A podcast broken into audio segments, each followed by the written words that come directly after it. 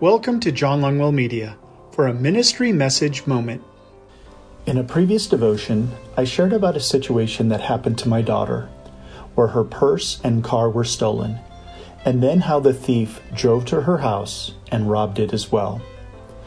I prayed to God with great fervency that her property would be returned and the robber would be captured. Well, only three days after praying that prayer, the thief was apprehended and most of my daughter's property was returned, including her car. The thief even detailed it for her. When we pray, God does hear us. In 1 John 5 14 and 15, we read, And this is the confidence that we have toward Him, that if we ask anything according to His will, He hears us. And if we know that He hears us in whatever we ask, we know that we have the requests that we have asked of Him. This verse is conditional in that our hearts need to be in line with God's will for our lives.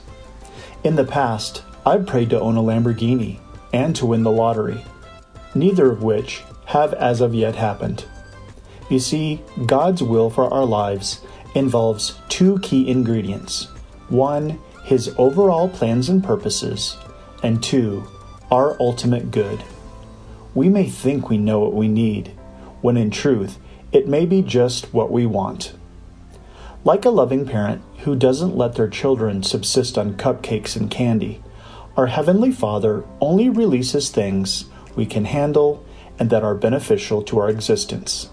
He also chooses the right time and season to answer our prayers, never too early nor too late, but just in time. Ecclesiastes 3:1 states, "For everything there is a season, and a time for every matter under heaven." Lord, thank you for answering our prayers and giving us exactly what we need right when it is most useful. In Jesus' precious name. Amen. For more inspirational messages or information about Pastor John Longwell, visit him on the web at www.johnlongwell.com. Thank you, and may God's blessings be yours in abundance.